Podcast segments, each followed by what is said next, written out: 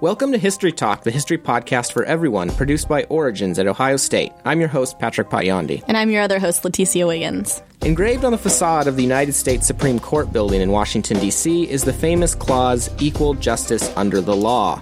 To fulfill that lofty promise, at the end of this past year, 2014, President Barack Obama signed an executive order to establish the Task Force on 21st Century Policing. And there was, to put it mildly, very good reason for this. Early last year, street protesters flared up in Albuquerque after the police fatally shot James Boyd, a homeless man with a history of mental illness. This event triggered a scathing review of the local police department, widely criticized for its abuse of extreme force. Then, just this past August, the lethal shooting of Michael Brown, a black teenager, by Darren Wilson, a white police officer, in the St. Louis suburb Ferguson, Missouri, brought widespread protests against police violence once again to the national stage. In this event's aftermath, questions of policing and racial profiling came to the fore. In the wake of the non indictment of the police officer who killed Eric Garner and who was caught on video doing it, to name just one other killing on a long, long list, President Obama's Task Force on 21st Century Policing seeks to fight crime and reform police departments by building public trust and examining how to foster strong collaborative relationships between local law enforcement and the communities they protect. Things are now coming to a head, but these concerns are, sadly, nothing new. Indeed, issues of policing have been with us since this nation's very founding. So today, three historians will explore the long history of policing with us, pointing to a long past where some communities have been policed more harshly than others. This begs the question when will we see quote unquote equal justice under the law? Stay tuned. Thank you for having me. It's uh, definitely a pleasure. I am Marcus Nevius, PhD candidate uh, in African American history here at The Ohio State University. Hi, it's uh, great to be here again. My name is Clay Howard, and I'm an assistant professor of history here at OSU. And hi, I'm Lilia Fernandez, associate professor in the Department of History uh, at Ohio State. All right, thanks for joining us today. Um, so, to get started, most of the news media covering the deaths of Trayvon Martin, Eric Garner, and other black men doesn't usually delve into the longer history that contextualizes these events, if it delves into history at all. So, what can we learn about policing if we take a longer view, bringing the focus back to the early 1800s? And Marcus, if you want to get us started here. Absolutely. Recent scholarship has shown us that policing is nothing new in the United States. In fact, since the uh, 1970s, we have come to understand that the United States has been, long been, an incarceration nation. We know that, for instance, styles of policing are rooted in slave patrols uh, that were very common in the antebellum American South. And we know also that policing of racialized groups, for instance, slaves or free blacks in the North, dates to the antebellum era as well.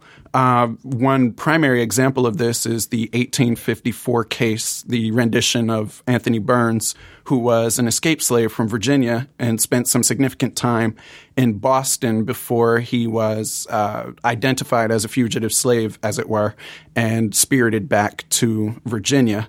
Uh, what we do know about this particular case is that the mayor of Boston hired an ad hoc group of Irishmen playing on the racial environment of the city of Boston at the time uh, to both capture Anthony Burns and ensure his uh, return to Virginia, and to also uh, ensure that the people who supported anti slavery at the time in Boston would not interfere with the rendition.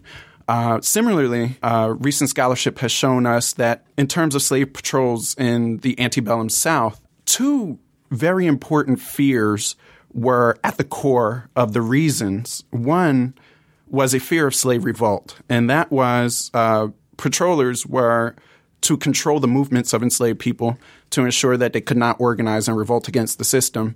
And secondarily, if you take an even longer view to the 17th century, uh, competition between imperial powers, the Spanish, the English, uh, and the Dutch in particular, created a need also for patrollers to ensure that uh, uh imperial interlopers would not uh, attempt to take back these settlements. Do we think these slave patrols uh, have kind of a parallel in a more modern period? Well, um, you know, one thing that the slave patrol, patrols bring to mind is um, the fact that uh, law enforcement or policing has really been historically about controlling labor, right? As Marcus is pointing out. Um, in the case of um, enslaved African American workers, this was about maintaining.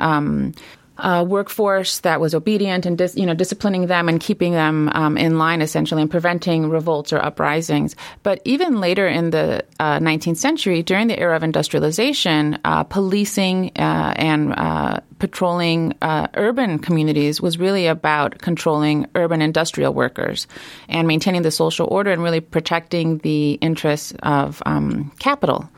So anyone who was, you know, striking or out protesting or um, advocating uh, radical political ideas was seen as threatening to, uh, you know, uh, an obedient and um, and well-behaved labor force, and as threatening to the social order. And of course, uh, maintaining the social order was the other um, aspect of that. One of the things that the question made me think of is um, you know, one of the definitions of, of modern life is, is that people live amongst a sea of strangers, people they'll never they'll never meet, but they'll they know they're always there, and that police forces have really been uh, a modern phenomenon to kind of manage what people at the time saw as a as a problem, or people still see as a problem. So, police forces were created in the 19th century um, and professionalized, whatever you know, to varying degrees, to manage the growth of cities and to try and control the kind of different kinds of people in public space. And so there's responses to what you might call actual crime or responses to fear of crime, which are always related to fears of uh, difference. So these fears of difference and, and even looking at this long legacy that we see, we, we watch Twitter in the aftermath of these multiple killings of African Americans by police, and a lot of folks are recognizing these certain parallels between these events and the spectacle of lynching that happened in the late 1800s and early 1900s. And is there some potential explanation as to why folks are making these parallels? And do you think that, that there's truth in this comparison? That's a very interesting question, first of all. And I think uh, that yes, there is some truth. The truth, from my particular point of view, is based in racial difference, uh, or mm. in if you take an even earlier view to the 17th century, ethnic difference. Uh, difference is at the core. That is to say, if you take the example of the antebellum South, if you take the example of the actual groups of militia or slave patrollers, the public space was the plantation in many cases. And so patrollers' primary duties were to invade, if you will, uh, slave quarters to ensure that the enslaved people, to ensure that enslaved people were acting as laborers who would do nothing more than contribute that value into the plantation system. Uh, if people are making the case that they're feeling that these professionalized police forces are actually uh, uh, attempting to control and attempting to control that mm-hmm. sort of difference, I think that that's a very strong case. I think one of the parallels, perhaps, that people are pointing to also is um, state sanctioned violence. Mm-hmm. Against certain racialized populations, right? Um, in the case of lynching, we know that oftentimes um, uh, lynchings occurred at the res- at the hand of mobs, um, as a result of um, mob violence, of uh, meting out uh, vigilante justice, right? When someone was, um, you know, locked up in a local jail, they might come and take that, um, you know, often African American men, um, but sometimes others out of jail and, you know, mete out their own form of justice. In the cases that we've seen recently, though, uh, what we're witnessing is police themselves uh, committing uh, that violence and essentially doing it with impunity, right? Not mm-hmm. um, having to, not having any consequences for their actions. I, at first, when you asked the question, I was a little nervous about making too casual a mm-hmm. comparison yeah. of the two. Um, in part, I mean, if for nothing else, you know, uh, most of the officers involved in any of these shootings have have used self defense as an explanation for why they did it. And then there's an, a debate about what is self defense. You know, does it apply in these circumstances? Which is something that would, would never show up in a in a lynching case, right? That in most of those cases, um, the people involved saw them as uh, they were acting out justice, and there really wasn't much debate about it. And whatever alleged crime had occurred had already occurred, and that the people doing the lynching were themselves not acting in the heat of the moment. And I'm wondering if there's kind of a connection here um, between kind of the popular culture of lynching, right? I'm thinking of things like postcards that folks would take and send across the country, um, and the videos, right? Of we have some videos, right, of these now that people take with their phones and things like that that go viral and people watch across the country as well. Do you think that's part of the explanation for this comparison? It might be. I mean, I think there's. Uh an element of public spectacle to this, right? You know, lynchings in the past were could be community events that people came out to witness.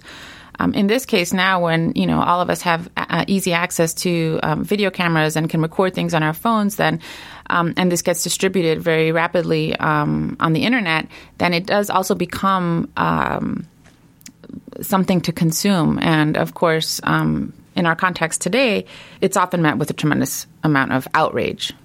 And I agree with uh, the example of public spectacle. What actually comes to mind is the Emmett Till case of 1955, mm-hmm, yeah. uh, and the way that his mother, particularly, used his open casket picture mm. to uh, generate the sentiment that ultimately was wrapped into the civil rights movement of the mid 20th century. I, I don't know to what degree people are actually recalling that sort of strategy but I think that there's something to be said there. Yeah, I, wonder if the better analogy isn't um, not the postcards that were sent out by the lynchers themselves to either uh, advertise it or commemorate it in some way, so much as like someone like Ida B. Wells, who was you know a journalist trying to bring wider attention to a social problem, lynching. And I wonder if those, you know, in an age of citizen journalists, right, where anyone can videotape something, the people involved aren't themselves trying to draw attention to what they see as a larger larger problem. And so, building on our conversation so far, um, it's making me wonder who or what groups have been the primary targets of policing historically in the United States. Um, we've really been talking about as an African American issue so far, and I'm wondering what other groups, including African Americans, have been targets of policing in America. Well, as I mentioned earlier, I think um, a, large uh, part of uh, law enforcement's purpose has been historically to control labor uh, and to maintain the social order. So anyone that was seen as threatening to um, either you know the economic system or the social mores of the times uh, were generally uh, you know scrutinized, um, put under surveillance, and uh, uh watched much more carefully. In the late 19th century, this would have included uh, political radicals, labor organizers, you know, union advocates, those types of groups um, in the early 20th century um, as well, this might include um, sex workers, which I know um, Clay might be able to talk more about um, in terms of the way that um, public spaces were policed along the lines of sexuality, for example. But in the 20th century in American cities, particularly as uh, growing numbers of racial minorities migrated to cities. African Americans coming from the south to the north, uh, Mexican Americans migrating either from Mexico or from Texas, um, Puerto Ricans coming from the island to cities like New York, Chicago, uh, Cleveland, for example. Uh, as neighborhoods underwent racial succession and racial change, police became very important in maintaining the racial boundaries of those communities and uh, either keeping uh, racialized minority groups out of particular uh, neighborhoods, predominantly white neighborhoods, um, or uh, keeping them in line and letting them know that they were not welcome in certain communities. Um, you know, I also I also feel like implicit in the question is not like who have the police been focused on, right? Because I feel like most from most of the 20th century, which I know best, there's been a consensus that police are necessary, that police do a public function like teachers and healthcare workers and so forth. And so the debate is usually about who is disproportionately policed rather than whether or not there should be police in the first place. So one thing that your question brings to mind is there's an ongoing, yeah, we've been talking a lot about race and class, but also uh, gender has been a, a, kind of central thing that police have um, disproportionately and perhaps unfairly policed over over time. So there's cases in the 50s of women wearing slacks to bars, um, being arrested for gender nonconformity. There's also kind of public health campaigns during World War II uh, where women in bars alone, regardless of whether they're wearing slacks or not, would be picked up as part of anti prostitution campaigns. And that kind of sense that people need to conform to certain gender norms is kind of played out in the more recent past when uh, gender nonconforming individuals, transgender people have been really uh, disproportionately policed and harassed. And there's a, a statistic that Lambda Legal compiled that uh, one out of five transgender or gender nonconforming people who were surveyed in 2011 who had interacted with the police said that they had been harassed and sometimes even violently so by by the police. When we look at these groups and kind of look at these controversies surrounding police, um, and you're kind of hinting at these, but they reflect larger social problems, it seems, like racial inequality or issues surrounding urban change. And when, when do they reflect issues that are unique specifically to law enforcement, as well as these controversies surrounding police? You know, in some ways, the police reflect the society in which they live, right? The police officers are people but also they are part of an institution, police forces, that are tied to federal budgets, that are tied to city budgets, and so forth. So, one thing that comes to mind um, to me is the ways in which the, these fights about about policing are tied into the larger questions of urban and metropolitan inequality. So, you know, Albuquerque either leads the nation in terms of police shootings or is one of the leaders. And that's a city that recently had to go through a hiring, you know, a, hiring uh, upsurge to try and get more police officers, in which they had to kind of cut corners to get police officers who were rejected by suburban police departments around Albuquerque to try and get the numbers that they were looking for. And a lot of the people who have been shot or harassed by the police are are mentally ill, right? And the fact that their very presence on the on the street is tied into larger issues around housing, mental health facilities, and so forth. So, in some ways, the the, the police shootings don't operate in a vacuum, and the kind of lo- the ethical questions that come out of them are bigger than just whether or not the police should have pulled the trigger. The issue of police community relations and uh, excessive use of force by uh, certain police officers is absolutely tied to larger social issues um, like mental health that uh, Professor Howard points to. And um, it remind, he reminds me of uh, a case of a Native American man whose name is escaping me right now uh, in Seattle, I believe, who was an artist. Um, he was featured in this documentary um, called Honor Totem, but he was an artist, a wood carver. And um, he uh, had some mental health issues and was shot in the street um, uh, in the back actually by a police officer because he was seen as threatening. He was carrying a carving knife um, out in public, a wood carving knife. Um, so the uh, the violence that uh, police have brought down upon the mentally ill definitely has to do with the kinds of uh, the lack of support that we've had for um, mental illness, the closing of um, facilities, and the lack of resources um, for people who need that kind of um, health care. Absolutely, but in thinking about other issues and what I know best, the mid 20th century and um, neighborhood change uh, in Chicago, for example there are a couple different things, right, that we need to keep in mind. One is that police, um, as Clay said, do reflect uh, the prejudices of uh, the larger society or the community around them. And so, in neighborhoods where African Americans, Puerto Ricans, Mexican Americans, other groups were not welcomed by white residents, for example, police were often the front line, the state sanctioned line to reinforce racial boundaries, to keep people out, or to keep people in their place, so to speak. Um, but oftentimes, some of the tensions that happen between uh, new uh, incoming communities in urban areas and law enforcement had to do with cultural misunderstandings. Very basic things. Not being able to communicate to people because of language barriers, for example, or um, uh, criminalizing certain activities that for some populations are seen as perfectly legitimate and normal and socially acceptable like congregating in public on the front stoop or hanging out in a street corner, you know, um, playing dice or, you know, playing cards, that kind of thing.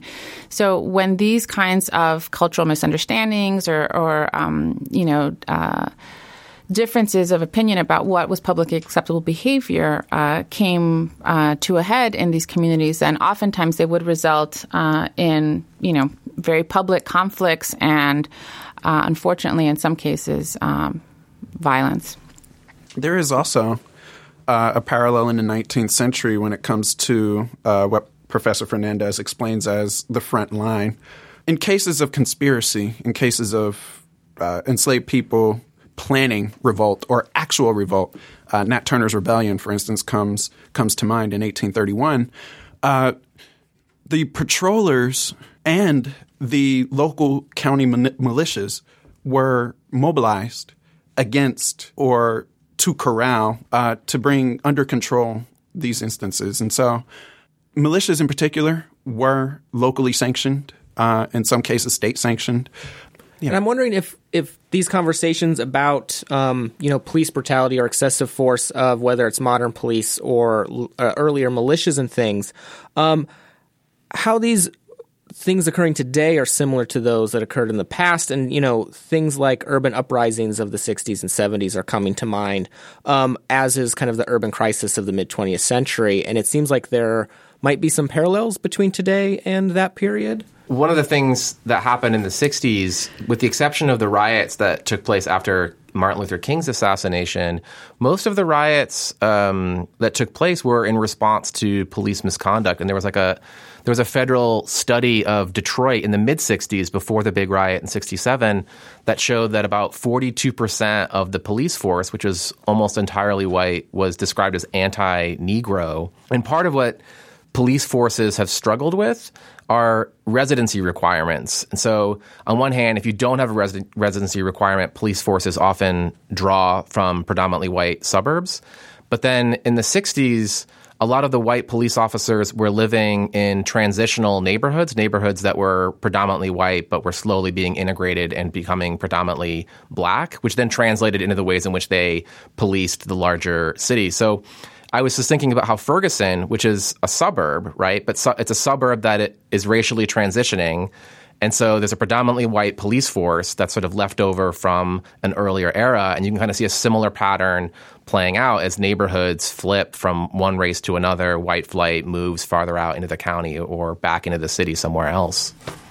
Yeah, if you uh, if we want to talk about the larger social context uh, with these um, recent episodes, we absolutely have to uh, mention the war on drugs, of course, right, and our drug policy, and that has been at the center of a lot of this policing and uh, tensions in uh, police community relations in many inner city communities.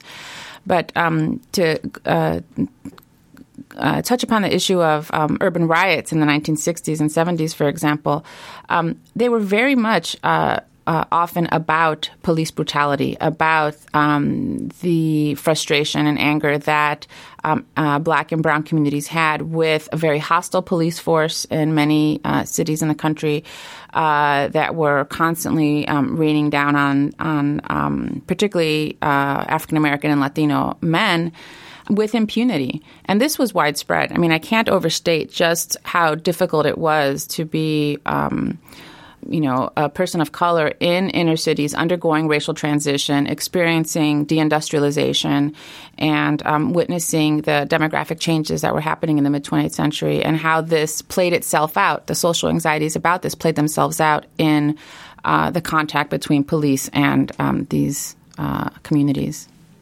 I think if we think of the 19th century, and I'll draw upon uh, Nat Turner's Rebellion of 1831 again, uh, we're not speaking as much of the types of demographic shifts in the American South uh, that we think about in the 20th century. But what we are thinking about in many ways is the violence that was at the core of controlling enslaved people uh, and the ways that enslaved people responded to this violence. Uh, responded to vicious whippings or responded to other mutilations against the body in particular. Um, and the most recent work on Nat Turner's Rebellion explains very clearly that this was something that was drawn upon by an individual who in turn inspired others to join. And so, on the one hand, you had the, the rebels themselves, uh, Nat Turner and the other slaves who rose in Southampton County in that year. But the militia, the sheriff's posses, and the like were also drawn from certain segments of the society. They too were uh, certain ethnic groups or certain class of people who were not particularly the state itself, if you will. Uh, they were not particularly the governing officials, if you will. They were poorer white individuals uh, who were mobilized by the state to protect the state.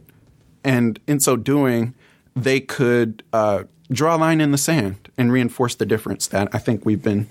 And yeah, another level of controlling labor, right? Yeah. Um, from kind of a different dynamic. So And when we look at this historically, and you all have brought up amazing kind of examples of of this kind of history of police community, police, you know, state relations in the past. What do these offer us to for thinking and currently addressing these dilemmas we see today? Well, I think the first thing we have to keep in mind is that these dynamics are not new, right? Um, as as unfortunate and tragic as these cases are, the killing of um, Eric Garner, um, uh, Michael Brown, and other young African American men. Um, anyone who was around in the 1960s will tell you that this, you know, um, uh, occurred frequently in many cities throughout the country, uh, you know, back then.